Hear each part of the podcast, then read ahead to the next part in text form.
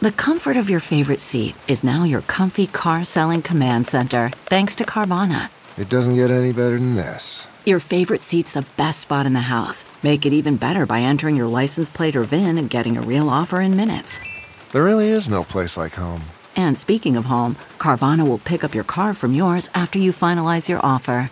Visit Carvana.com or download the app and sell your car from your comfy place.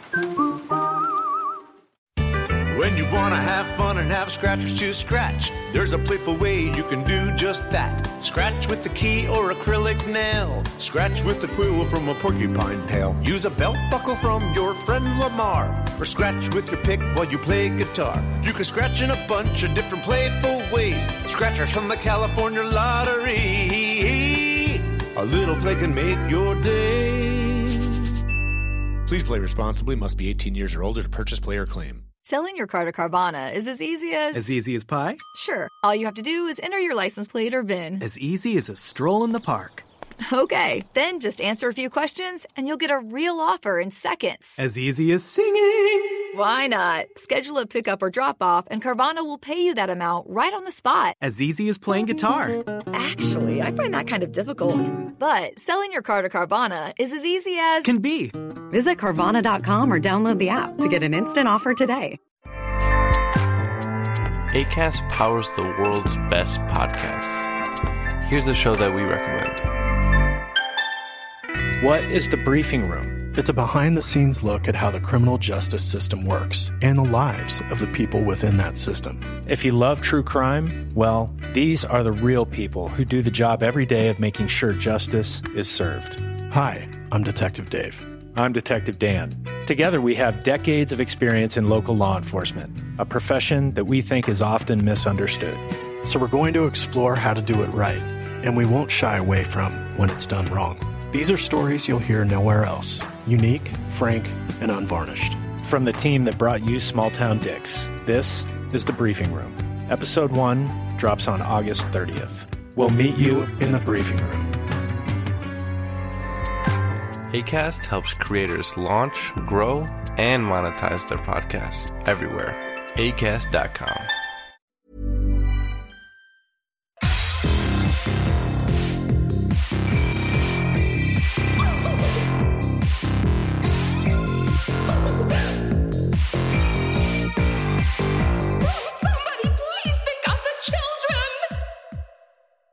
welcome back to Scarred for Life, the podcast where we open up old wounds by looking back at the films that scared us as kids. I'm Terry. And I'm Mary Beth. In each episode, our special guest brings with them a movie that traumatized them as a child. This week, our guest is Terrell Trotty. He is a YouTuber and the host of the Blu ray Tuesday with Terrell at the Overlook Theater.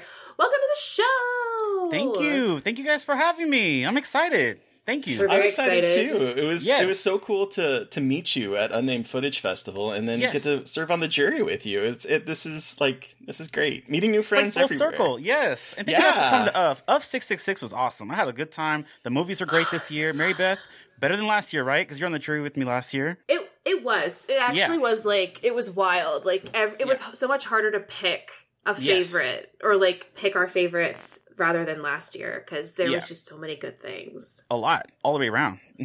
It was Yeah. it was great for a newbie that hadn't been before. This was a great entry point. I had a lot of fun, and I cannot wait to come back. Yeah, but let's talk. I want to I want to hear about your uh, your YouTube channel or the the YouTube show that you do on the Overlook Theater channel. That's is that Yes. how it works? Uh, Yes. Blu-ray Tuesday with Terrell. Can you tell us a little li- blah blah blah?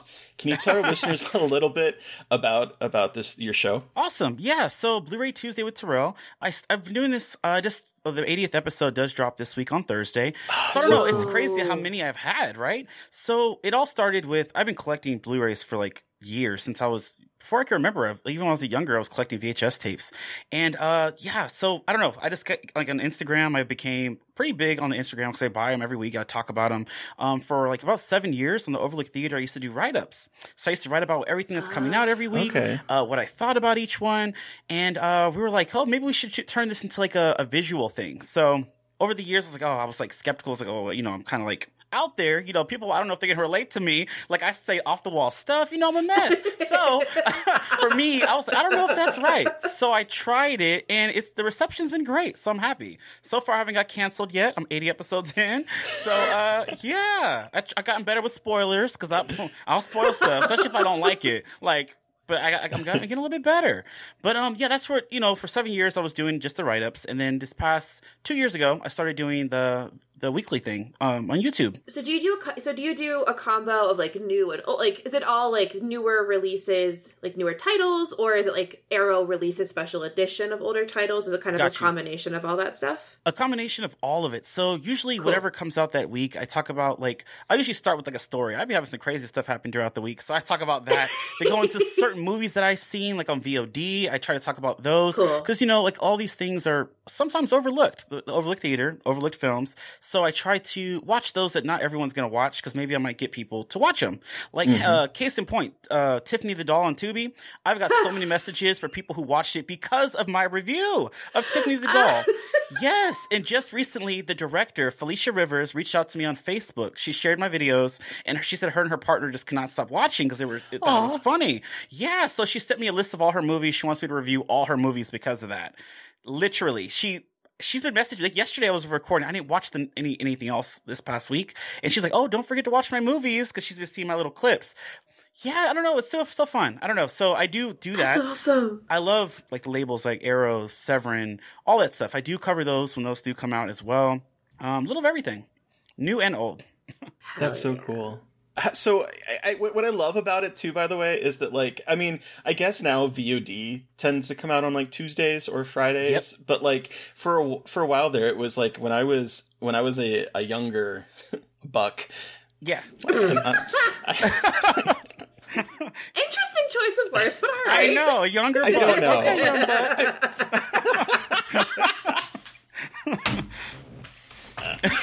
uh, dead. Okay. When I was, but I remember when I was younger, like my mm-hmm. favorite thing was Tuesdays because you'd go to Shopko or Walmart or Target, yep. not Walmart because they sell sometimes edited stuff and you know, but like Target or whatever. And I would on Tuesdays and I'd load up on a whole bunch of DVDs. So I love this this concept of continuing that tradition because I don't yeah. I don't think people go out to like buy movies on Blu-ray as much anymore as they used to. I know. I'm a huge collector.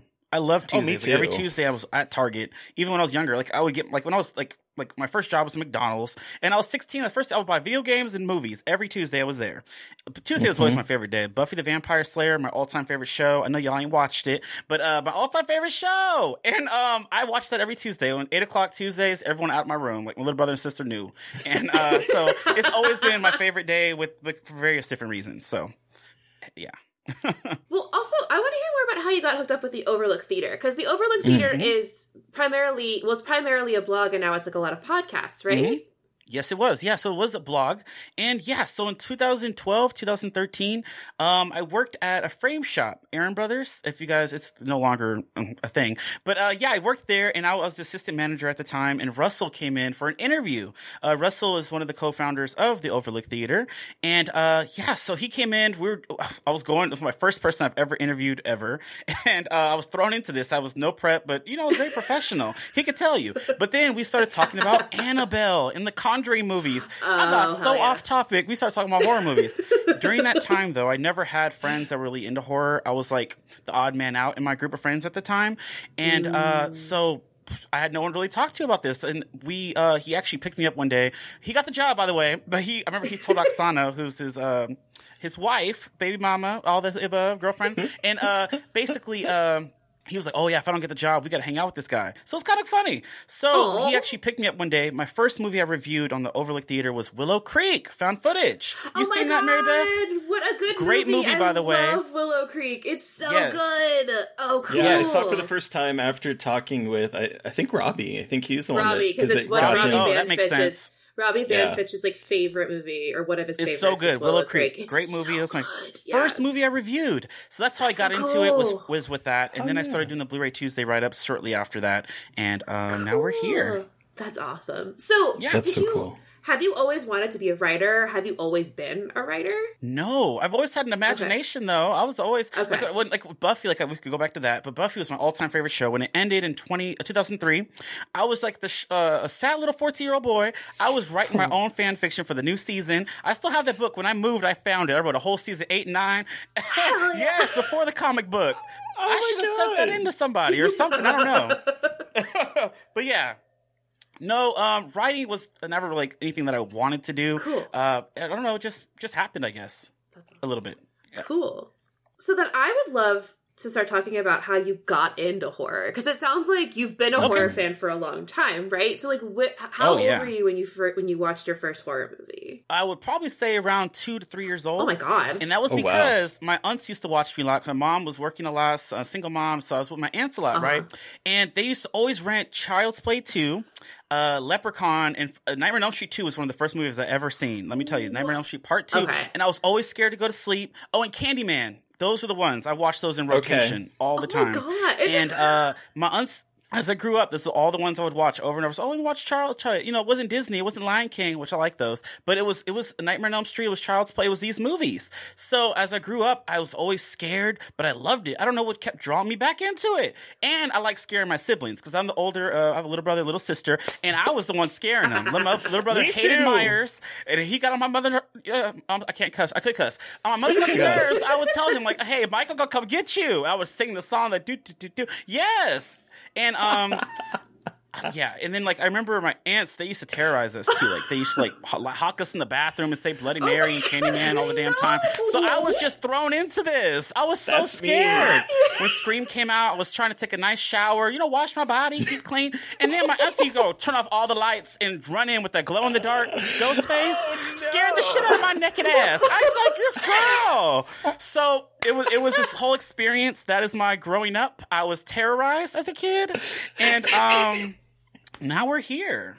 Now I'm just so numb to it. I don't get scared that much. Say, you movies. were literally put through the yeah. ringer your entire childhood. Like yes, it was it no was fear response 1, ever again. Nothing Mm-mm, can scare no. you anymore. Unless it's a rat. I'm terrified of those. That's a scar for life. Rodents. I can't do it.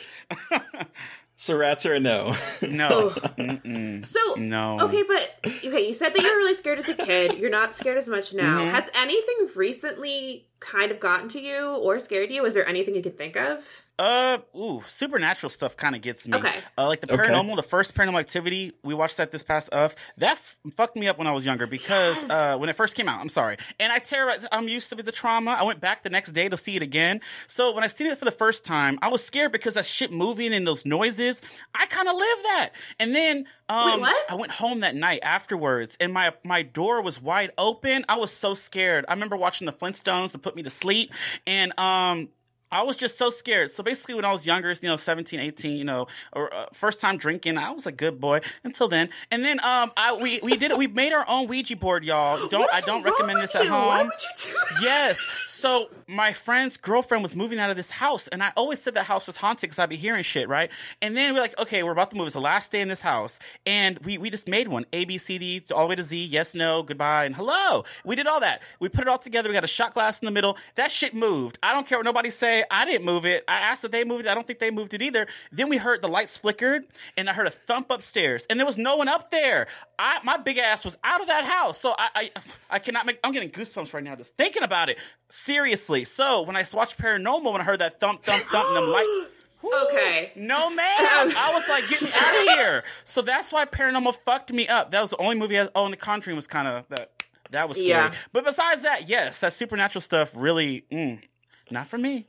Don't do a Ouija. And guess what? I didn't say goodbye. So that I might have a demon. If y'all see some floating around here, that's because Unfriended didn't three, to unfriended portal. three. Ter- Yes. Terrell brings the demon to the podcast recording. It's like, Ra- oh my Yes. god, this is the next Razzennest, the haunted podcast. Oh, yeah. Oh my Not a goodness. snoozy. Yes. Oh, that was boring as hell, and I'll tell you that right now. That was never on my list. that Razzennest, I couldn't wait for that shit to end. Sorry. Period. Same though, and here's the thing. Here's the thing. I watched it by myself like last year because it was at some festival mm-hmm. earlier, and I, Oh, so I you've was seen it watching twice? it. Oh yeah. Where'd you go have lunch this year?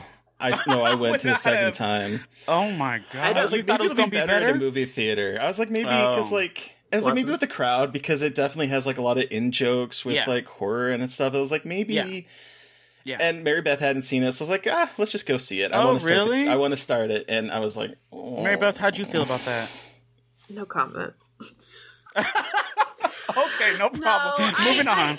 I it I liked his first movie, but this one was not. Mhm. For, Me too. This one was not for me. And that caught me off because that masking threshold, I didn't think I would like that. And there's rats in that. But that movie was great. I love that Yeah. one. Yeah. hmm Anyway, I, you know, you, so when you were talking about making a, a homemade Ouija board, it brought me back to my childhood because I never made a Ouija board, but Don't. my dad did collect. Well, my dad did collect a lot of books, and some of them Mm-hmm. were um had like dark magic rituals in them. Yeah. What? What? What? What? So do you you you? you Yeah, and so I did you ever do any dark magic? Well, we tried As a young buck? Um, yeah, as a young buck. I'm just. get as a young him. buck. Uh, yes. even even younger buck, like young Okay. buck, like Okay. uh junior high ish.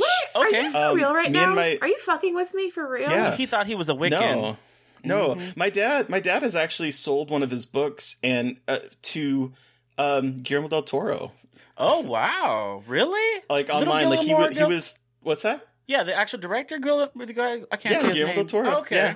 I try. You see me trying to say. I was it, like, I, I, I knew what you were trying to say, but I wanted to see where you were going with it. I was like, no, Yeah, I couldn't want to know. I was- this, I was gonna want say- to go on this journey. I already messed it I want up. to go on the journey. He's trying to make me repeat it. For a while, my dad had a really successful eBay shop that he would Oh. he would sell books for, and and Guillermo, through his assistant, bought one at one point. So it might be sitting in his his bleak house. Is that What is the that what he calls it? Like his Wait, Wow. I, I, Yeah. I gotta go back to the dark magic rituals. What the? F- okay, yeah. Yeah, please. Yeah, I want to hear about so this. he he collected like a lot of books. He had a lot of Bibles. He had a lot of um they get to offset like that. demonic books. Uh, and I was I was like in junior high with my my uh, friend that was spending the night, Ooh, and I remember we went downstairs and we were like reading through the book and it was like talking about all the things you needed and we went on like a fetch quest to go find stuff oh my sorry. god! we couldn't find everything How the though fuck are you just now telling me this story? In Oh, all see? of the years of That's friendship, you. you had an Evil Dead moment. You legitimately. Oh my God, an you had a Evil Necronomicon it, is you're You right All right, hold on. You have heard me. T- you have heard me talk about how terrified I am of demons for four years. Oh, And you are just now telling me about your dad having dark magic ritual Wow. books? So I bring some new stuff out of him now, uh, Mary Beth. You really did. You brought out the dark side. Listen, you brought out the dark side of I am an Terry. old- I did. i'm an old buck now An old buck. and my Okay. memory is not as like as good as it used to be and so it was just like a memory that got triggered because of talking about Because of making the Ouija homemade board. Ouija board. Oh my This god! This is- this is what happens, oh Mary God, Beth. That's incredible. It's just such a good story. The problem is, the problem is we didn't have all the stuff because it was ask it was act, asking for like Pig's blood. silver and like Oh. just r- like all this random stuff, and so we sort of did the ceremony, the ritual without a lot of it. Oh wow! Did it work? Anything And- happen? with y'all conjure? Well, a candle flickered in the Oh. basement, and it just sort of like started waving back and forth where there was like no wind. Um, wow. that was See, it. I believe it. I believe in that kind of stuff. I'm sorry. Mary Beth, what about you? You got to have some story. She's You have for years told me that you've never had Oh paranormal God. experiences and that you don't believe in it. Well, I And you- I don't. You don't believe in it after you had a candle? No. Oh my god, I, do. There's so many. There's so many things that could have happened. I mean, it's like it just. Well, It wasn't I like it thought went- too when I heard thumps and the lights flickering. Uh uh No, and that old absolutely lady not. died. I looked. I did research on that house. Oh, sorry. So uh, this is very funny because um, I talked to my ther- my therapist about this. Um, Uh-huh. about like uh, Is this are you, about your therapist? No, I talk. I would talk to her about like like if the thump, if I heard the thump and the lights flicker. Yeah, there's like Mm-hmm. fifty thousand explanations for that. But you know what? The other explanation it could be a demon, and I am not waiting to find out. And she's like, hmm, that's weird. I'm like, no, it's not. I've watched so many horror movies. Do you know? Oh, I was yep. like, do you understand the things I have seen and the things that I know can happen? If I even get a whiff of that, I am out of there. I don't want to find Period. out. Get me out. Period. like, that might be part of your OCD. And I'm like, good. I don't care. I Oh. have self preservation. I was like, fine. if that means I have OCD, then that means I'm safe. Oh man, get it? Yeah, I'll get the hell up out of there. You got me. Mm-mm. What? No, ma'am. over the fact that you just told me that you summoned a demon. Yes, I. That's a lot of. He That's a lot of logical leaps, but I'm gonna That is go a there. You got a ghost. You got you a Toby yourself. I do. Terrell, Terrell might have actually summoned a demon with the fucking fake Ouija board, or with the homemade Yep, Ouija and a board shot and glass. a shot glass. Mm-hmm. and a shot. It was the house empty because I didn't think they were moving out. Yes, But the- that's okay. the whole. That was the whole So it was thing. like, it- it, there was was an empty house. Okay, that's so Nothing. fucking scary. There- we were sitting on the floor. We were all literally on the floor of this house. Mhm. And it was upstairs, That's downstairs. amazing. There's like a backyard, and then there's a front door. And when that shit happened, my big ass was out the front door, and I was gone. I believe in that. was it. yeah, I never That's went back. I'm the amazing. same way. I believe in that. I'm like, and you know what? Mhm. I don't care if it makes me sound crazy. I'm safe. I'm Yeah, free. no. Uh-uh. yeah, I was out. Listen, I'm I am I am 42 years old and I'm not Mhm. dead yet. So It's a good point.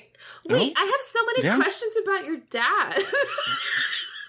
I know these dark rituals and How did that stuff. happen? this isn't a podcast about Is me. Is he a though. wizard? well, you brought He you might be. this up. the one Is he a time wizard? the- okay, so He's a the one time like okay, so I I was like a big into like role playing games, Dungeons and Dragons and whatnot. And one of the Mm-hmm. ones that I really got into was the um, White Wolf Publishing, The Vampire the Masquerade, all those types of things. And like the one book that my dad found because I like bought Mage the Ascension, which was Mhm. like a, a magic version of the role playing game. But it's like it's all about different rules and stuff. But it mentions Aleister Crowley, who was Yeah. a real life wizard, warlock, or Sex something. magic. And yeah. And my dad saw that and he immediately told me I had to go throw the book away. because Oh, it was like the one time like satanic panic, like it was after the satanic panic of the 80s, but like he was like you can't you I you can't read this book. And I'm like it's just a it's a it's a game. But this man has This com- I'm fucking demon books in his basement. Yeah, he had demonology. Uh-huh. Uh-huh. Oh, that's weird. Maybe he didn't want to pass the demons to you. He probably thought that you don't believe it anyways. He's like, he's like, I, he's like, you, you can't be messing with this, and I'm like, it's a role playing game. Your dad's like, and you he's like, don't no. know what I've seen. Basically, it was very, like, very Your that. dad just had like fucking flashbacks to like the ghost wars that he fought in like years ago. He's like, you have no idea what I've done for you, son. That's hella funny. And and I'm saying this as oh, with I like the Elvira hat. I am saying this as oh, love thank and you. respect for your father mm-hmm. because I'm I'm very now convinced that your dad was a wizard. he might like have some kind of especially like saw, like, demon fighter or some shit. That's like some Constantine shit. he loves he loves to collect books, and he's always collected books, and he has always collected like weird ass books. He had a lot of books by Aleister, like I think got books by Aleister Crowley or about him or something. Like just he had a lot. He was very fascinated by it. Interesting. Okay. I don't know. All right, we got to stop talking about this because we're not going to get ta- to Okay. the movie, and I just I'm just like blo- For sure. Like, um. All right. Well, let's take a quick break. What before we do, I do have I, I, I have a question. Um, Sure. What, what are like some of your favorite movies as an as an adult favorite horror movies? I'm curious to see like As- your kind of like- like taste in newer movies, or No, any in of them. general? Like, what are some of your favorites as a, as as you've grown older? What oh are some yeah, I that just, you just I don't know. I love slashers. Slashers are my favorite. Okay. So uh, my favorites I could rewatch over and over and over, like Nightmare on Elm Street, the Scream series. Uh, I love found footage films, so any of those. Uh, ah, recent a movie like The Craft. Today's the anniversary of The Craft. Turns 27 today. I could rewatch Oh, that shit. all. Yeah, I love those movies. Um, not the second one. I'm sorry, just the first one. And um, I don't know. Th- th- those are probably my favorites. I would say. Yeah, definitely. So you love slashers. What what is like your favorite of like the you know the the OG slashers like the the 80s or I guess into the 90s what are what are like what's your like favorite Probably Freddy Krueger. Freddy Nightmare on Elm Yeah. Street. Probably because I grew up on that. I watched that so much. Oh, yeah. I like how uh, shady he is. I like that. You know, a lot of them Oh. don't talk, and I like his comebacks. His, he's all these one-liners. Uh, he has cool like victims. He has a lot of. For me, I like like all his little characters that he knocks off. You take him to the dream world, and I feel like he's the scariest. Because in my opinion, everybody got to sleep. I don't care how much coffee you drink.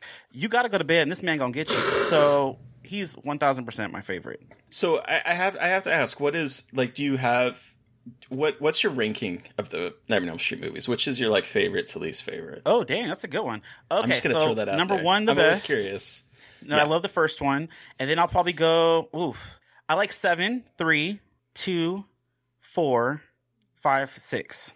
I think that, I think it changes, but that's not ranking. Only because, well, I love part seven. I watched that recently in the theater with Heather Langenkamp and Robert Oh, Englund cool. and, and uh, in attendance. I've met Robert three times, and uh, you know it's off my bucket Oh my list. Now I just got to meet Beyonce and Sarah Michelle Gellar, and I could die happy. Yeah, I met him three times. He's great. He's very conversational. He uh, Oh. he's very knowledgeable. Oh my god, I was so nervous the first time I met him. Oh my god, and I was sick. I was coming down with a cold, and I was like, "Fuck, I should not go." I'm glad I went though. He's he knows his lighting. We took our little picture together, and he's like, "Oh no, we gotta do it right here." He's awesome. Love it. That's and amazing. um, he's a bucket list item for me so watching part seven again as recently in that theater, oh man, that was it was great. It was a great experience. Great slasher. It was scary. He was dark. I don't know. I love that a lot. Everyone loves Dream Warriors. I feel like those are the answers everyone's gonna give you. Oh, Dream Warriors the best.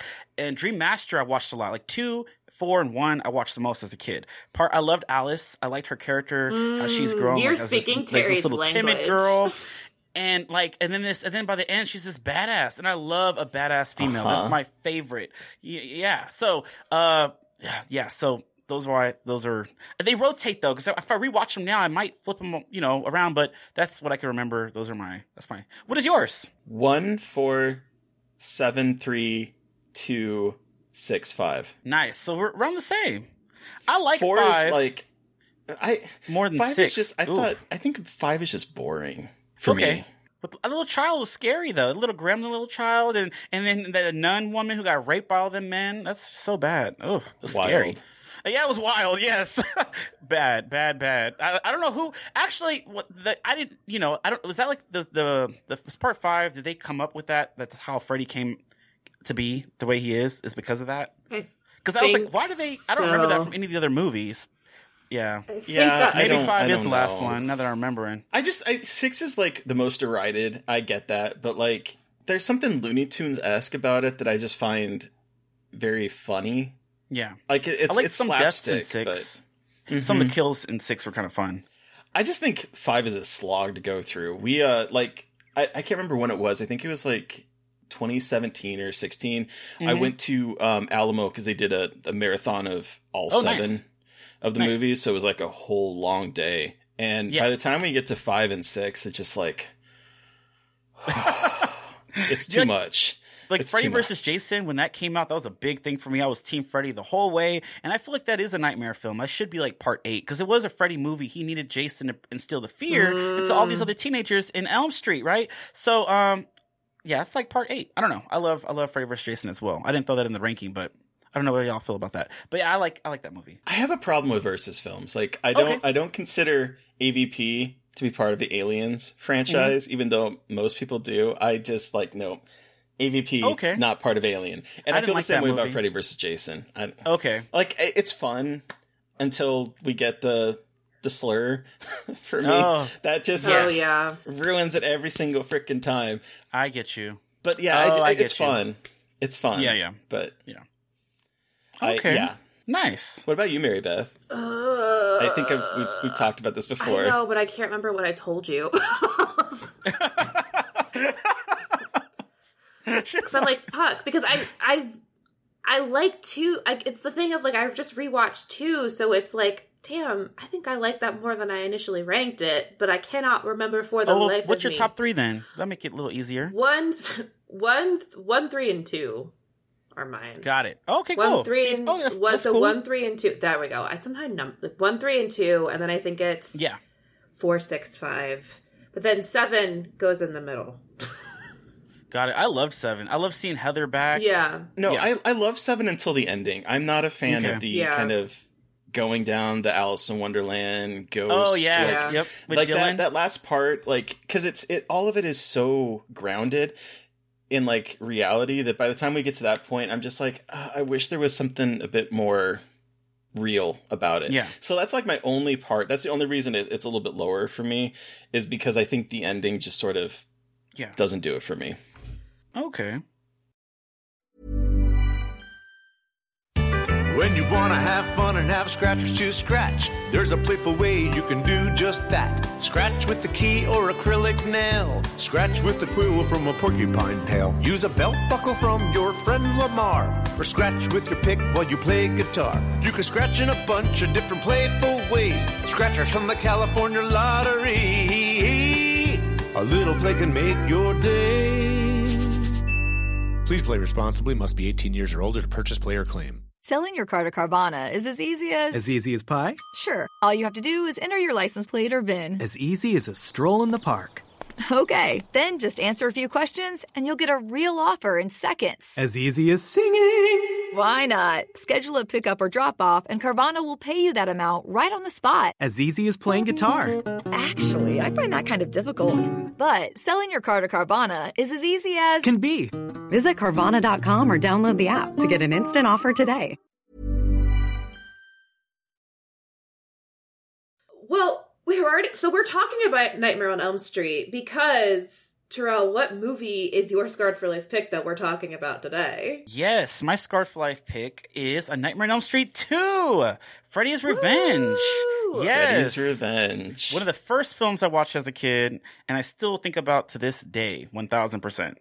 Hell yeah. So for to catch everyone up, in A Nightmare on Elm Street 2, a teenage boy, played by Mark Patton, is haunted in his dreams by deceased child murderer Freddy Krueger, who is out to possess him in order to continue his reign of terror in the real world.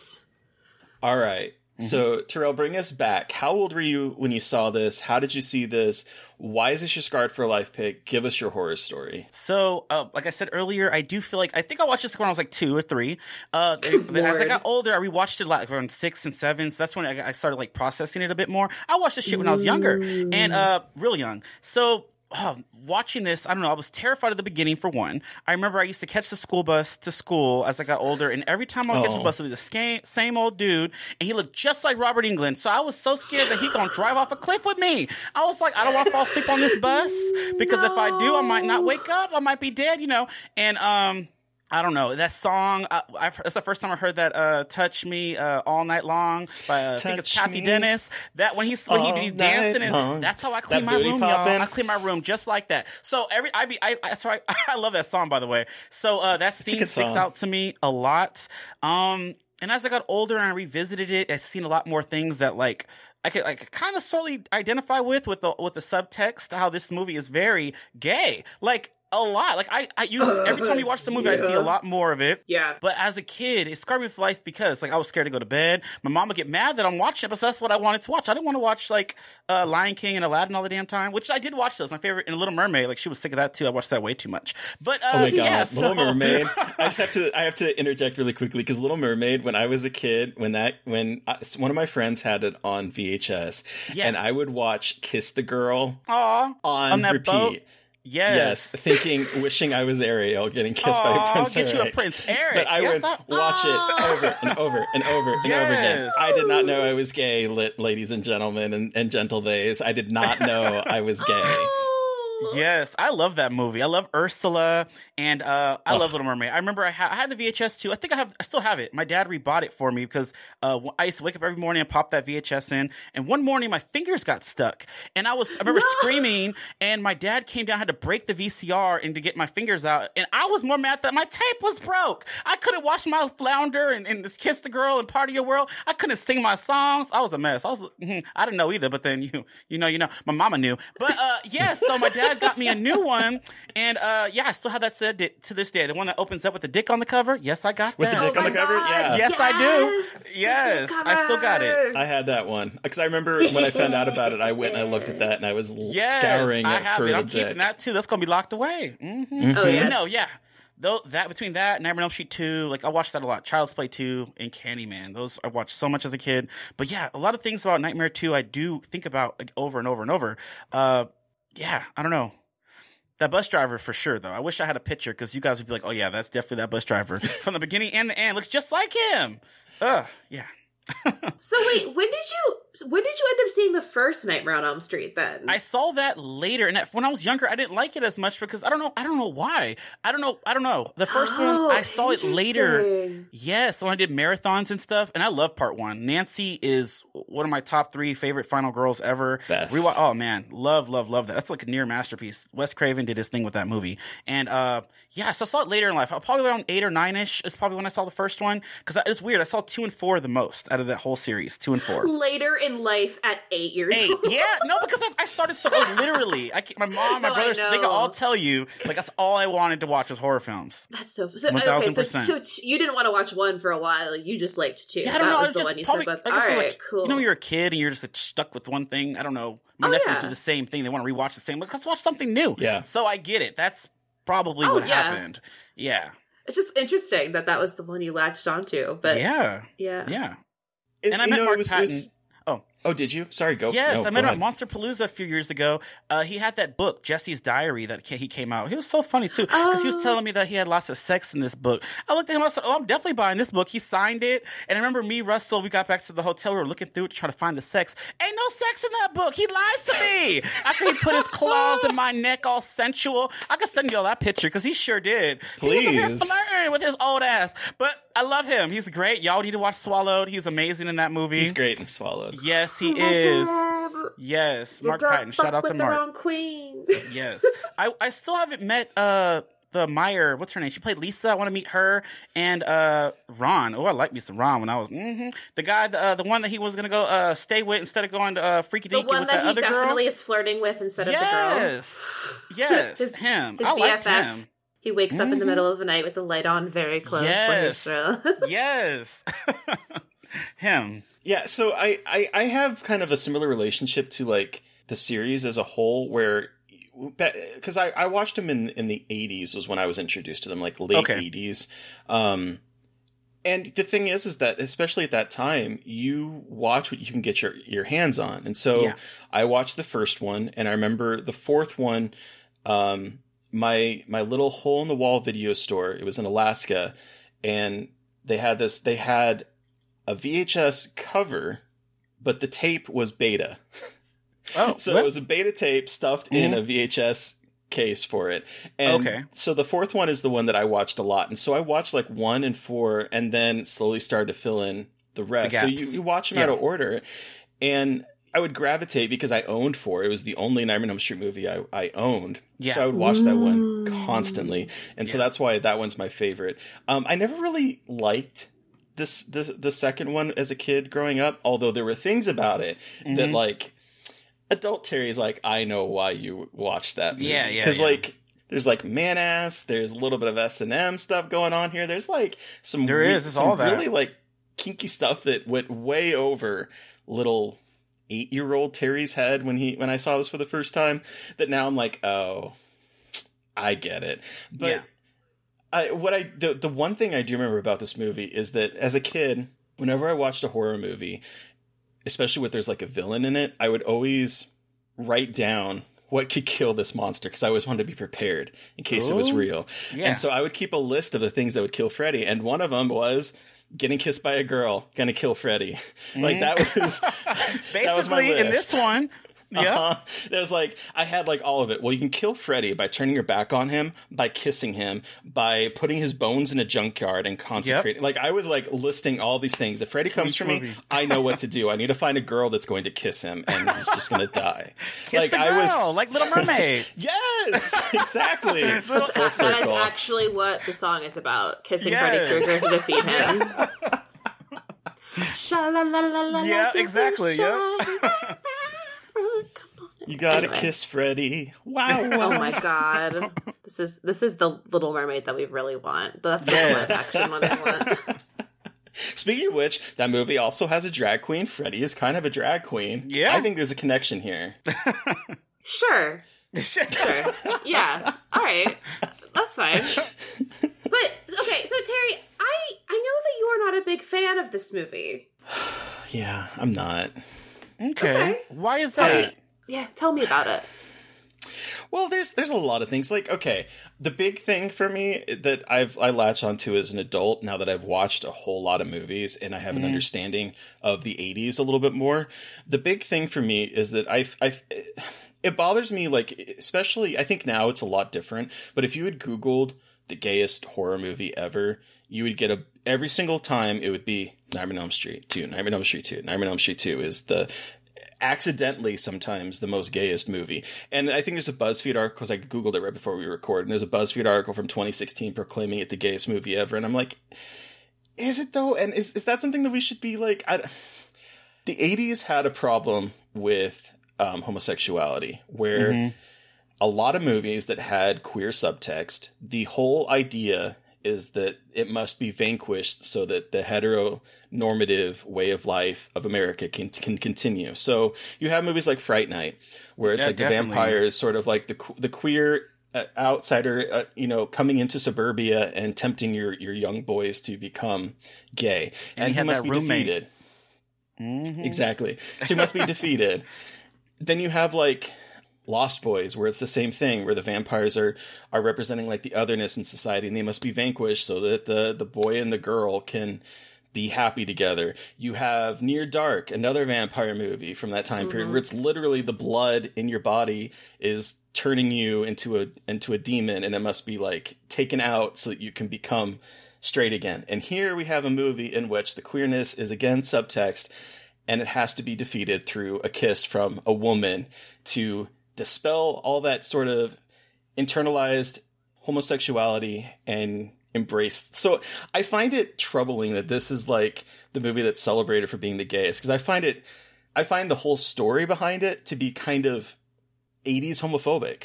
So I have a problem. That I guess that's that's where I Yeah. get stuck behind because it's like the whole idea is this kid is wrestling with his interior internalized homo- homosexuality, and by the end of the movie, he is he has vanquished his his gay thoughts. He has kissed the girl. He has killed his his crush that is the one that is turning him that you could look at as like being sort of like the uh, the otherness force of like attraction that is pulling him towards being gay, and then it's defeated, and Freddy moves on to someone else because it's at the very end of the movie we get the stinger of him bursting out of the girl, so it's like the idea that he is now trying to possess someone else potentially. So like I don't I don't know I just I find Oh, I find that whole thing okay. Interesting. I find that whole thing just sort of like it's uh I don't know it just it doesn't sit right with me as an adult. Okay. Yeah, I mean, I totally get that because I. It's like I so I just saw this for the first time like a couple years ago because I was not a big like franchise person, and so when I watched this the first time, I saw a lot of that, and I still do. But this time watching, I also thought about I, I thought about the ending more as like just because you rejected you supposedly rejected your heteros like your homosexuality it, you still like, you haven't escaped the hell Mm-hmm. of Freddy Krueger. Like even if you even though you think you kind of found out how to vanquish him, you actually didn't. I saw it more a little bit more nihilistically, I guess, in terms of like even him conforming to heteronormativity. And like honestly, that might not have been what they meant though, because I know that the story behind this is weird and like I know that this was yeah, with probably that not director like and all that. Yeah, like I one Watch my one hundred percent Queen. Yep. Yes. like I 100% know that it is not of a good story. I just, I just I guess watching it now just without thinking that I saw that ending a little bit more nihilistically. But like I I know what you mean though, Terry. that last part has been something that is like I've changed my thoughts about throughout the years Mhm. because yes, at, at Yeah. first I I did think as you did, Mary Beth, where it's like, Yeah. oh, you know, you can vanquish the, and I'm using quotations, listeners, you can vanquish the Yeah. homosexuality, but it is still going to be there. You can try to cover it up, but dude is gay. Like I could see that, but also because this is a body horror movie and because this is all about Freddy bursting forth from bodies, the fact that he seems to be reaching through her as opposed to like coming out of him again, kind of like for me makes it seem as if we're no longer haunting Jesse per se. We're hunting haunting someone else because it's always been in this movie. It sets it up as like he has to burst forth from some body in order to do it. So that's that's kind of like how my mind has changed over the years on on this film. But I I know it I know what you're meaning because I I definitely saw that at one point too. And like the director probably was like, no one's ever gonna think this hard about the second Nightmare on Elm Street movie, but too Yeah. bad you still made a pretty. And I, but like, I it's see very your different frustration. from the others too. It is Yeah, and, very like, very Terry- dark from the others. horse. and I understand Terry, like your kind of hesitation, not hesitation, but like frustration with how it's read as like the super gay horror movie. Because I agree, like that is that is that's a lot of people like making clickbait headlines and also not understanding like context of horror Yeah. like at all.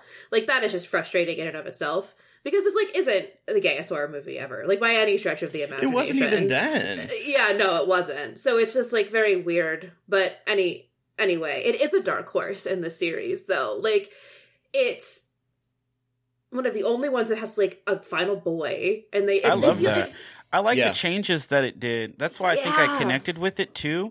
Um, I understand where you're, you guys are coming with it, but I don't know. It was kind of cool Yeah. seeing that the other aspect, like with Halloween Ends, and a lot of people didn't like that movie, but it opened up with not your natural babysitter was a dude versus you know the natural always had the big bimbo girl or whatever. You Yeah. had this guy, and he Oh, was yeah. the babysitter, and then I don't know. I don't know. For me, I thought it was kind of cool at that time, especially they didn't really have that, so it's kind of I don't know. I I, I, liked. Yeah, well, again, like it does flip the script so much and giving us like a final boy character, Mhm. and we're following him, and it is like it feels so much kind of like Halloween three a little bit because I there you feel like we go. I love that movie from- too. I hated it as a kid. There's no Michael. in this one versus the others, and pardon me if I'm misremembering, it's it's not as much with like when it's women, like I want your body. In this one though, it's very much like Freddy talking about possessing the like this male body and coveting the body and like being a little bit more sensual in a weird oh, way Oh, yeah. rather than He kind was. of like wisecracking. Like he's not as funny. Like he's No, I just. I he's like really he's really scary in this one. Like he's mm-hmm. more of a terrifying force to be reckoned with rather than kind of like the wisecracking guy we sort of saw in the first one and then we see Yeah, in the rest first one he was kind of funny, like cutting his fingers Yeah. off and like like he was being he was playing with them in the first one. He didn't do that in part two. He was like a cat in the first one. They- yeah. So like played with his victims and just tormented Yeah. them before Yep. Yep. finally murdering them. Uh, you know, I I like I like the I like the design of Freddy in this one. He it he feels Yeah. more skeevy. Mhm. His those those red Yeah. contacts that he has are like Oh, yeah. really pop. Yeah. Yes. Yep. I do. I, so there's a lot of things I think. I think structurally, this film does really well. I love the idea of taking it into a more of a possession film. Mhm. Um, from from like the first one where it's like in your dreams, and now it's like it is. It's literally like an exorcism film. Like he is possessed Yeah. by Freddy, and I like that it incorporates the body horror aspect of it. Like there's there's a lot of things for, on a structural level I think are really fascinating with this one, Yeah. particularly since it was like a hard left turn from the first from the first film. Oh yeah. Yeah. I just I, I I do feel like, especially watching it now, I feel like someone fed in a bunch of Nightmare on Elm Street scripts and then an AI spit out the script because there's a lot of weird Wow. things about this movie that I just Mhm. like. There's there's some there's some filmmaking things in here that just sort of wow me, like the fact that Nightmare on Elm Street is supposed to be set in Ohio, and we have palm trees In and Ohio. a desert in Ohio. You know, normal Ohio set dressing. And I love at the opening we're on a bus and there's palm trees. I also love at Oh, the very yeah. end it says Springwood. Indiana is the bus. I'm like, where is this set? Because I'm pretty sure that we've established that it's Springwood, Ohio, and nothing Oh. about this is is telling me Ohio. We're driving off into a desert, which does not exist in Ohio. It was a dream though. mid- I think Was that it, was, was a a dream. dream? I think it was a dream. it was a though, yeah. dream. You're being too shady. You're being a shady buck tonight. Oh, Yes. my notes, my notes about this movie last night was I was watching it. There's a lot of there's a lot there's a you lot had a lot of, things to say. Okay. You Yeah. had some Oh thoughts. man. I mean, like, it's Mhm. definitely really weird because, I mean, like, the exploding parakeets are kind of bizarre. And, Mhm. like, I. The first death are- in the movie are two parakeets, Yeah. That's true actually. and it's only and it's 30 minutes into the movie before the first death, and it is a pair of parakeets, and then it's nothing until the coach. Why are you being a The hater? S&M. The coach. Yeah, we're right. I think so. Yeah, the coach, and then it was Ron died. But then this the one, like, isn't the- as much of a slasher had the to dogs. me. Remember the dogs? Y'all like the dogs? The dogs are creepy with the Yeah, children's they were. face. Oh, oh, oh, God. Remember but, the like, thi- dogs? this one, to me, is not as much of a slash. It doesn't start as a slasher. It is like a No. possession film. And then, Yeah, it is. But Yep. it's so weird because it's like a possession film. It's more like trying to be this kind of psychological examination of this kid, but like in a very clunky way. Like I think they're trying to like, look, we got, we're really getting into the mind of a gay teenager, and you're like, Mm-hmm.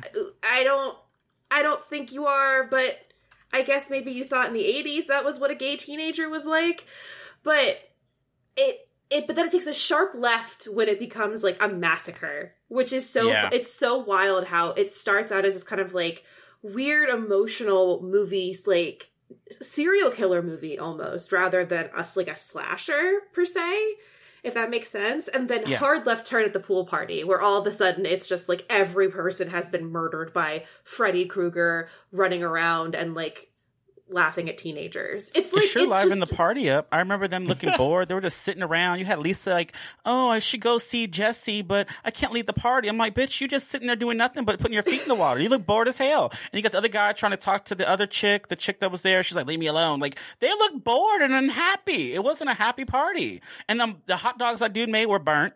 I don't know if that was reminiscent of Freddy, but they had burnt hot dogs and hamburgers. I would not be eating that. Uh, I don't know. That party was whack. So uh, Oh, you don't like that up. You don't like burnt I don't hot like dogs? burnt hot dogs. Oh my You god, do? the black get them You get like- them all oh, seared, well. get them black and blistered and just pop them. That is the best. So you like the Freddy dongs? Okay. I, I do like the Freddy dongs. Give me those Freddy dongs. yes. Period. Okay. Turn up. a little I- bit I- I of mustard like- on it. Oh, I love mustard. Mm-mm. oh my god Yes.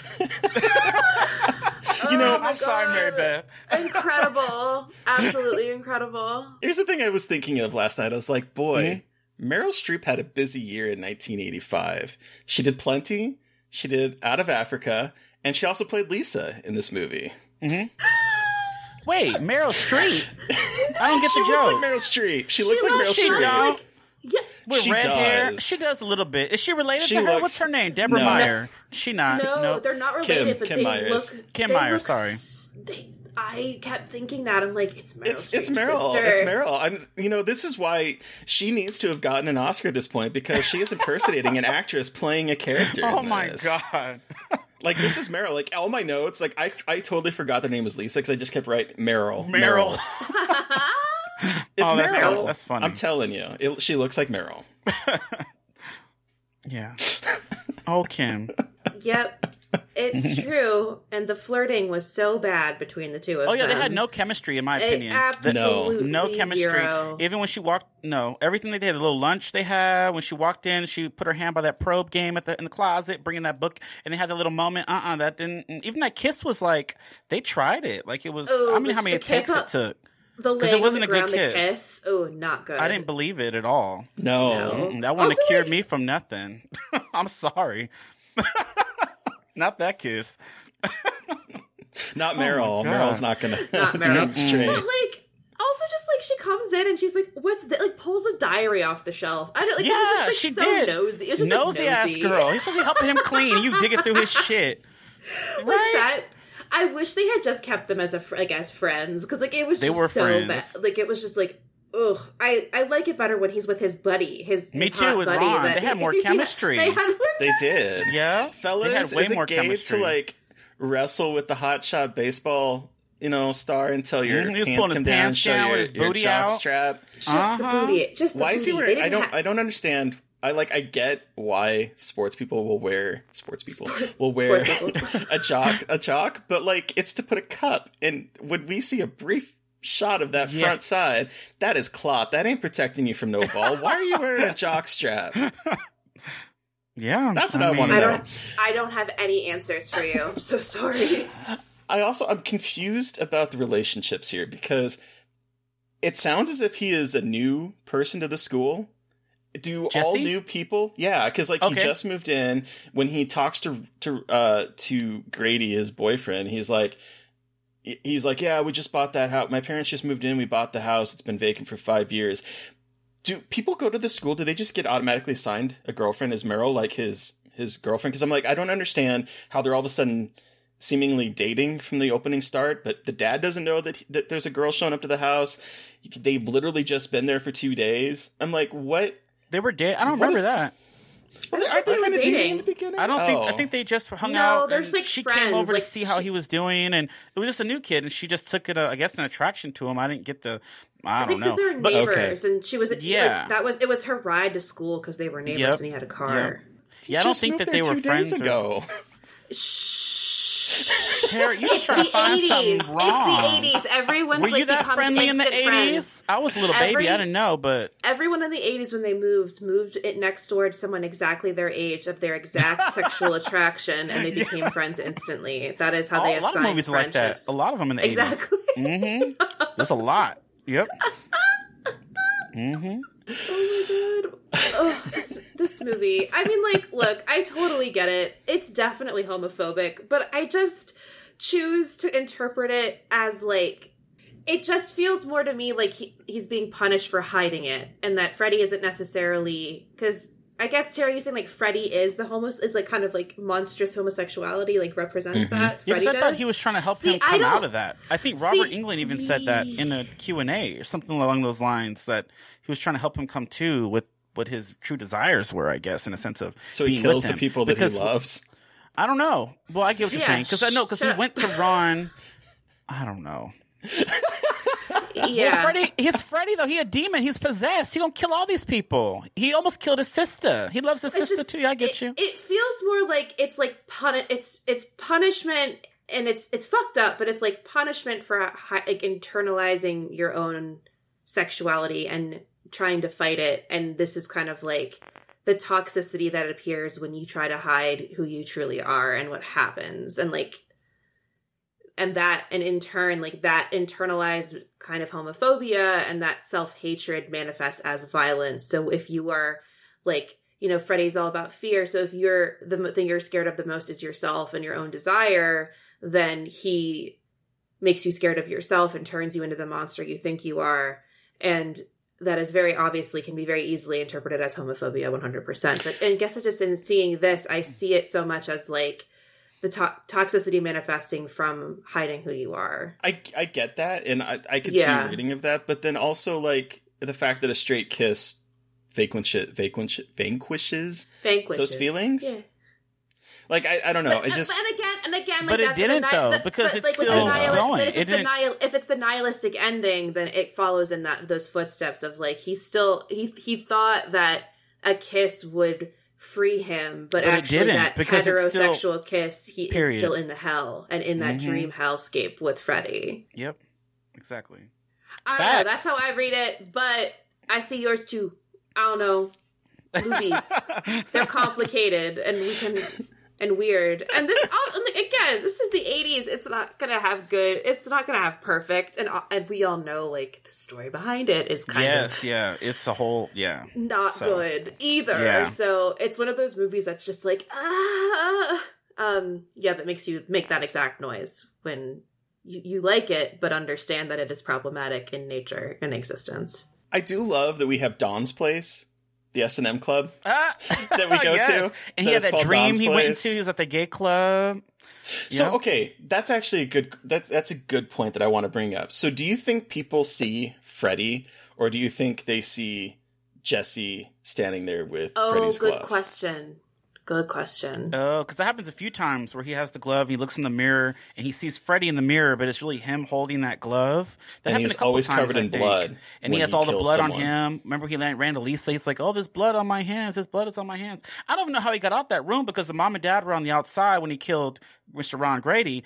And then how did he get out? Did he jump out? Maybe jump out the window. He Y'all jumped out the scene? window. He had jump. Mhm. Okay, jump out the window. Yeah, he I'm trying to climbs out the window with everyone trying to break into the room for sure. But I get you. But, so I like, wonder. They probably see him.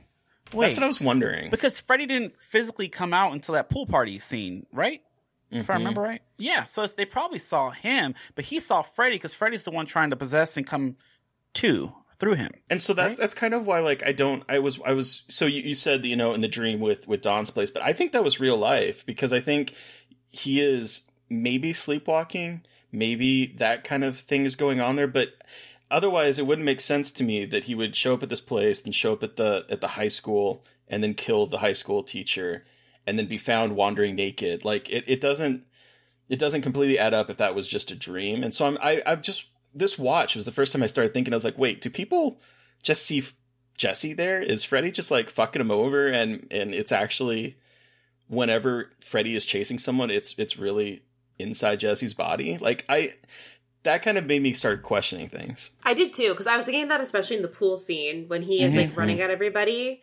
I was like, wait a second, who are we? Who are we actually seeing? Because I, because that, because he has that whole revelation that like Jesse has that revelation that's like I've been killing people, like he's been making Yeah. me kill people. Yep. So I kind of saw it as for a lot of the time it was like people were seeing him, and that's why at the I when I, I forgot how it ended this when I was watching it this time. I'm like, wait a Yeah. second, does he really like? Did if he did, but if he did all of it and he's back, then maybe he didn't. Because I feel like he wouldn't like if he was a mass murderer, they wouldn't have like let him out of whatever place they would have Uh-huh. I know. put He him goes so to go back into quickly. civilization like nothing happened. And like I know it's like a dream at the end, I guess too, and like Mhm. that might be like his own dream of like he didn't actually get arrested and put a- in jail forever. But I, I don't know.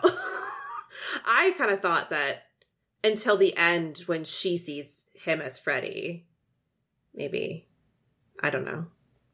I That's just like how answer. different this movie is too, because part three goes right back to the shenanigans, and he gets he becomes I a bit more yeah. characteristic in this next one. You get Heather back uh, as Nancy.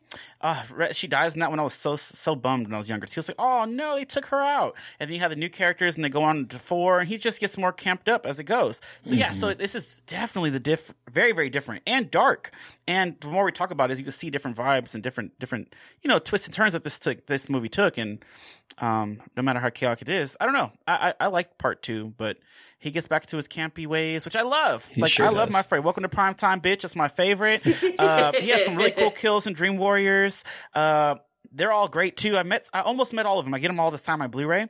Um, like Kevin Sagoes, who plays um, the one, uh, what the fuck is his name in that movie? Anyways, I heard his hand at Sinister Creature Con. I feel bad. I never know my own strength. I remember I shook his hand and he screamed. I was like, oh my God, I feel so bad. He was like, oh, you got a grip. I was like, I'm so sorry. I was slightly nervous because he was one of my favorites as a kid. And, um, because he didn't give a fuck. He was like, I was trying to sleep. You bringing me to your dreams. Like, uh, he was great. And then I met Taryn, the one who played Taryn. She's super nice. Oh, she yeah. remember she was counting her money. She's trying to get her coin. I was okay, girl. Just sign this Blu-ray. You can go about your business. But she was super nice. Yeah, I don't know. I almost met all the Dream Warriors. So I can't wait to uh to meet the rest. But yeah, That's amazing. don't yeah. I love Freddy. so I, I I do love when we actually get them. I love the kind of Mhm. set pieces of the the, the murders. Not necessarily. I think the the pool party's a little, eh. But I like I like Grady's death, and I really like the. Um, I like Grace too. Yep. Schneider's. I like I like the way it's set up because it definitely pulls in the whole S and M vibe where Yep. he's like getting dragged down Yeah. with with uh and tied up to the wall, and I'm like, this is why you need a safe word. Yeah. Oh yes, yes. Very much safe word. Did y'all like that movie? Oh my god. I liked it overall, but damn, I was. Whew, it was late too. We talked about this during Oh. the jury, but I mean, I my favorite part of that movie was when I heard you go, "Oh Lord, oh, oh, God," because she or was peeing in her mouth. I was like, oh my god, Everybody, this is a movie we watched at the Unnamed Footage Festival called Safe Word. Up six six six. Safe word. That's a good movie though. Overall, I, I really enjoyed it. Mhm. But so yeah, so I like I like the I like the teacher's death, and then I think Grady's death is is fantastic. The body horror of that scene, I I do think is is really good. Where it just like Freddy is bursting out of of Jesse's stomach, and Yeah. the way oh, that was the good. shot Yep.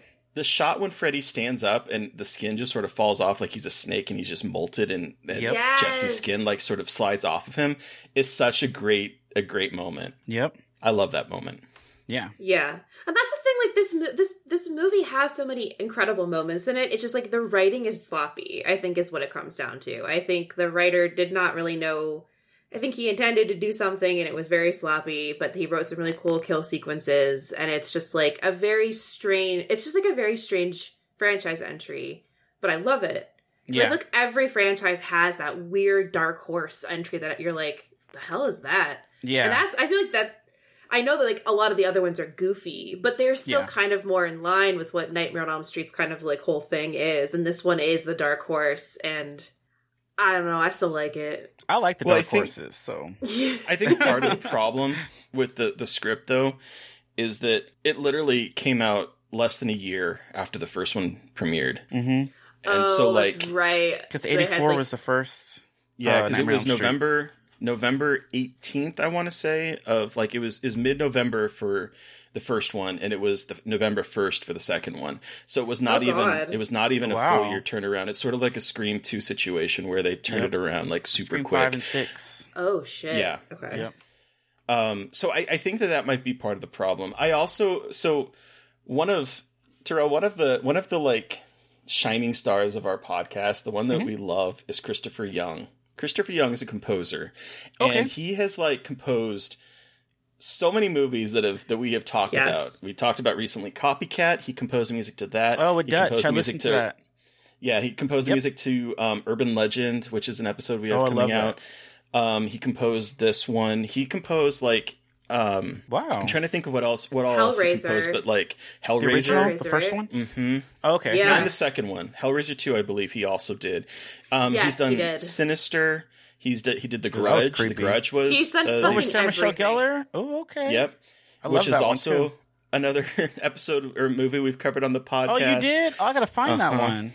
Uh oh, I'm scared. Um, Your face. You didn't like that one? What? No, I love the Grudge. Oh, yeah, no. Sorry, no, no. um, Shady no. I No. love. Oh, okay. No, I love. I actually love the Grudge. I think the Oh, Grudge is a lot okay. of fun. But like, Nightmare on Elm Street two, um, an episode of the Twilight Zone, Invaders from Mars, the Trick or Treat, the the 1980s one, not Trick or Treat. Um, Okay. Hellraiser, Flowers in the Attic, Oh, I like Hellbound. Hellraiser two, The Fly two, um, jesus he has really done Damn, everything. he has a catalog. He has a. The Dark Nice. Half, Tales from the Hood. Oh, He was the I composer love that. for- Hell yeah, that one scared that's me too. Those little puppets. Mm-hmm.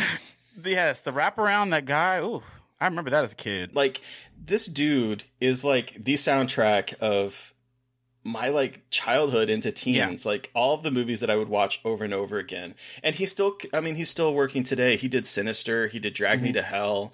Um he's doing Oh, some he apple tv show right now. Like Okay. he did the the Pet Sematary remake. Oh, I forgot Good about that movie.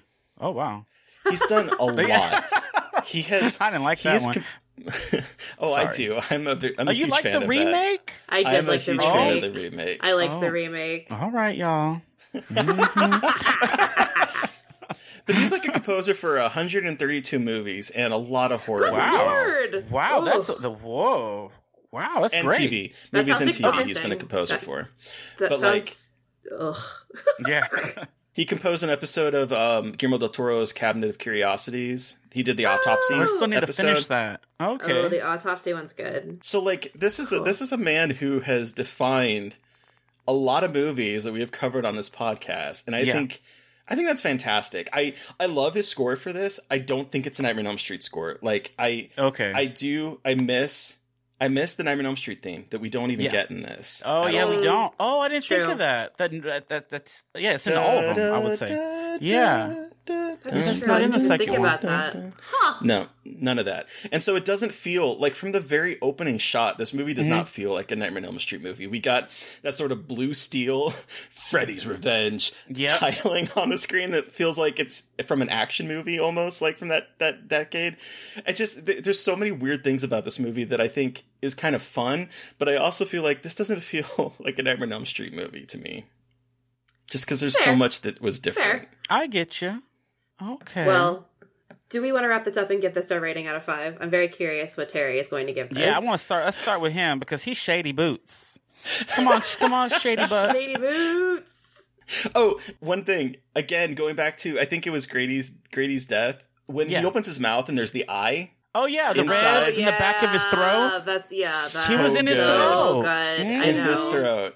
Yeah, he was in So his throat. Ugh, that part was incredible. I forgot about how good the body horror was in this one. Yeah. honestly. And the claws coming out of the fingertips. That and then that was great. Yes, Yeah, ooh. love that. Love that. No, Yep. thank And that's you. there's there's so many things in here that I, I think are good. I also really love the set direct decoration of this. There are so many little things in the background. Uh, Terrell, you mentioned the probe Yeah, board game yep, on the shelf. yep. But like there's like a, a board in the kitchen that Mm-hmm. every single time we, we we see it, it says someone called, Zach called, someone called. I'm like, who are all these people and who are they calling? Because like I know they just moved in. Or I like the, the little the girl, the little sister, and her little cereal box. Because I used to do it all the, the time. I digging the toys. Yeah, and then she put on those fingers. I used to have those too, but I had the green ones with the red with the red fingernails. What's the witch ones? Yes. Mm-hmm. but there's so many little that. things hidden in the background that I, I, I do think is really kind of fun. Like if, uh-huh. if you were someone to like watch all the different things, like when the room is melting and it's so hot and there's the phallic can- candle that is like oh, oh yeah oh, waxy yeah, yeah. Oh, yeah. I remember like yep yep it was so hot in that room I'd be dying I don't like heat oh, I'd rather my windows either. will all be open I'm too Arctic. big to have all this I heat. want it to be same. Yeah. Period. I need some air circulating up in this bitch. Period. Seriously. Waking up sweating. I was like, oh my god. I would not have been in that house because I would have the first night. The first night, it's like ninety-seven degrees. I'm like, I'm out. I don't care where. I'm sleep on the street. I mean, yes. this is Ohio. quotations. like, get me out for of real, that house. For real. Get me out of that house. Okay, now do you want to yeah. give it? Oh yeah, how, sorry, we got off topic again. How many exploding? how many exploding parakeets out of five are you giving Nightmare on Elm Street to, my friend? Very curious about what you're about to say. Well, I will say when I went to go add this to Letterboxd, I had rated it as a three. Um, okay. Uh oh. Two and a half. Oh my Lanta! Wow. I just, I tell you, every time I watch this movie, I like it less, and okay, it makes me sad because I, this is my favorite. This is my favorite franchise. I love this and Alien are like my favorite franchises. Those are Ripley. like exactly. If you were to say, mm-hmm. if you were to say like Terry franchise, it would be Fredhead followed by Alien because those those series are just so important to me, and I I don't know. There's something about this movie that I think I I think that there's things in it that it does really well. I love mm-hmm. the idea of ch- changing Freddy so far from the first one so that now he's like a possession story. I like that idea. I like the body horror. I like some of the deaths that we get. We don't really get that many. I mean, when I was looking up the deaths, everyone was including everyone that died at the pool party, which I'm like, that's not those are nameless characters. They don't even have like a personality. I'm like in terms of like the actual people dying we literally have like two people. We have grady and schneider. The rest of them we don't even know their names. And so like I, I think that i love those deaths but i just i feel like there's not that many in this for a series that would eventually go on to have such a huge body count. I don't know. There's just there's so much about it that i just it's fine.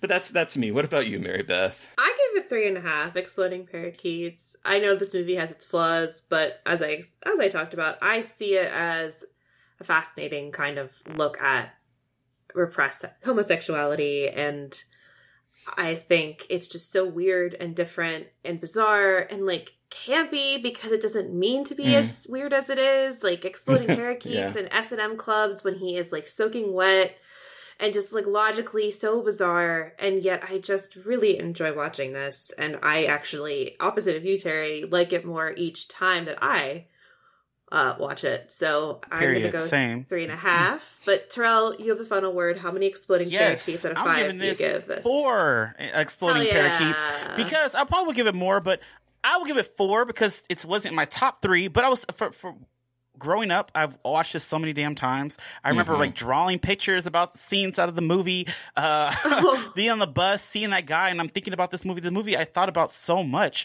So I have to like, I don't know, I've connected with it and I grew up with it. So I don't know. There's a lot of stuff like how dark it was, how scary it was. Him bursting out of it. I was scared. Going to bed, I'm like, okay, is he gonna burst out of me? Like, I don't know. And I, way I was traumatized with these fucking films. Uh, I don't know. But we're watching it, rewatching it every time I do watch it, especially seeing and, and watching the documentary, seeing what this went through, and I was like, oh, this mm-hmm. this this is fucked up. But I don't know. I like I like how different it was, how dark it was. Uh, the subject matter, I I understand all that, Terry. I get what you're saying, but I don't know. I like this movie. I think it was a nice watch. I mean, it's if you want to be creeped out, uh, a lot of things I didn't like, like I, couldn't deal with. Like I said, the hot realm. I wouldn't do that. Uh, there was no chemistry between him and Miss Miss Old Girl, at least Meryl Streep, like y'all say. Meryl Streep. Uh, mm-hmm. I don't know. I really did like this movie. Um, I was creeped out. Robert Englund, he scares me. He's my favorite ultimate slasher.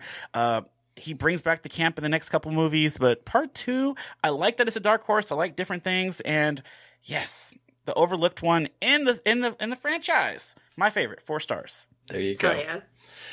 well, thank you so much uh, for mm-hmm. joining us and uh, bringing this delightful queer movie. I uh, yes. as Thank much y'all for as having me. Thanks for reaching out, you guys. Of course. Of Uh, where can our listeners find you, and um, what do you have that you can plug and, and share? Yes, so you can find me on Instagram at Terrell88, um, and uh, the Overlook Theatre's YouTube page. I have my Blu-ray Tuesday with Terrell. Uh, the newest episode, I have my 80th episode dropping. Isn't that crazy? I thought it was That's crazy. amazing. 80 That's amazing. episodes. Wild. That's yeah, I've been wild. doing unboxings. I'm doing fr- a franchise ranking coming up. I did my, I recorded my first episode, hasn't dropped yet for Final Destination. So stay tuned. It just had Oh, its anniversary of its first film. So I rank all the five. Part six was just announced. I love Final Destination. I don't know if you all talked about that one yet, but that's a great franchise. So it's- That's opinion. so funny. It's funny Yes, to bring having- that up because one, we, we we did talk with final the first Final Destination with Cooper Koch from Oh. Swallowed. Yeah, yeah, yeah. So we talked about that, and then right now, because Mary Beth has only ever seen the first one for that episode, so we're going through uh, Oh on our my little cuts or God. mini. You have to watch. It's almost like a slasher in itself. Death is the slasher. I just, Tony Todd. I just, yeah, I just watched the second one for our mini so I've seen one Oh, and no, two, that. and Every time I'm behind that that type of truck Yep. with them fucking, I always always think Oh, of yeah. Final Destination Part Two. Man, and Miss Clear with her, uh, I don't like that name. Why didn't they just name her Claire? But anyways, uh, Final Destination, love she's love that franchise. rivers. The rivers are so clear. Yeah. Good yes, God. that. But yes, that's what I have coming up. Um, yeah, this you can follow all the Oh, updates yeah. there with that, and um, stay tuned for Up Virtual. That's coming up soon as well. yay! Yes, And listeners, Um, we'll we'll throw um, a link to Terrell's uh, YouTube show and everything in the in the comments. Oh, I appreciate that. Make sure to go check thank that out. Of course. Thanks, guys.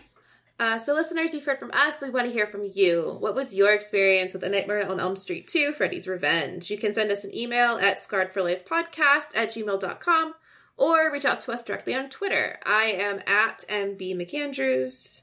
And I'm a Gaily Dreadful. And of course, don't forget to follow the podcast on Twitter at Scarred Podcast. And please don't forget to review, rate, and subscribe. And if you want to help support us, uh, sign up through Patreon. Thank you to Eric Power for our artwork. Thank you to Sean Keller for our music. Thank you, everybody, for listening. Please stay safe out there. Most importantly, stay creepy. And until next time.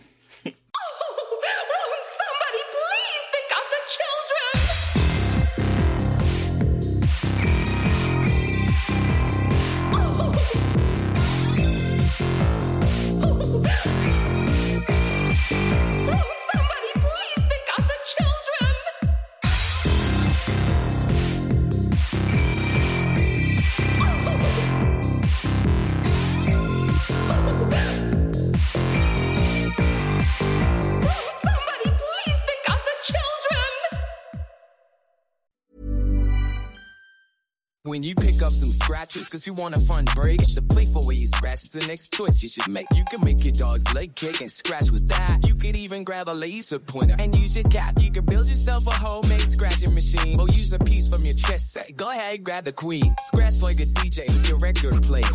A cactus could scratch off that scratchable layer. Cause when it comes to scratching, there's a million playful ways. Thanks to scratchers from the California Lottery, a little play can make your day. Please play responsibly. Must be 18 years or older to purchase, play, or claim. ACAST powers the world's best podcasts. Here's a show that we recommend. What is the briefing room? It's a behind the scenes look at how the criminal justice system works and the lives of the people within that system. If you love true crime, well, these are the real people who do the job every day of making sure justice is served. Hi, I'm Detective Dave. I'm Detective Dan. Together, we have decades of experience in local law enforcement, a profession that we think is often misunderstood. So we're going to explore how to do it right, and we won't shy away from when it's done wrong.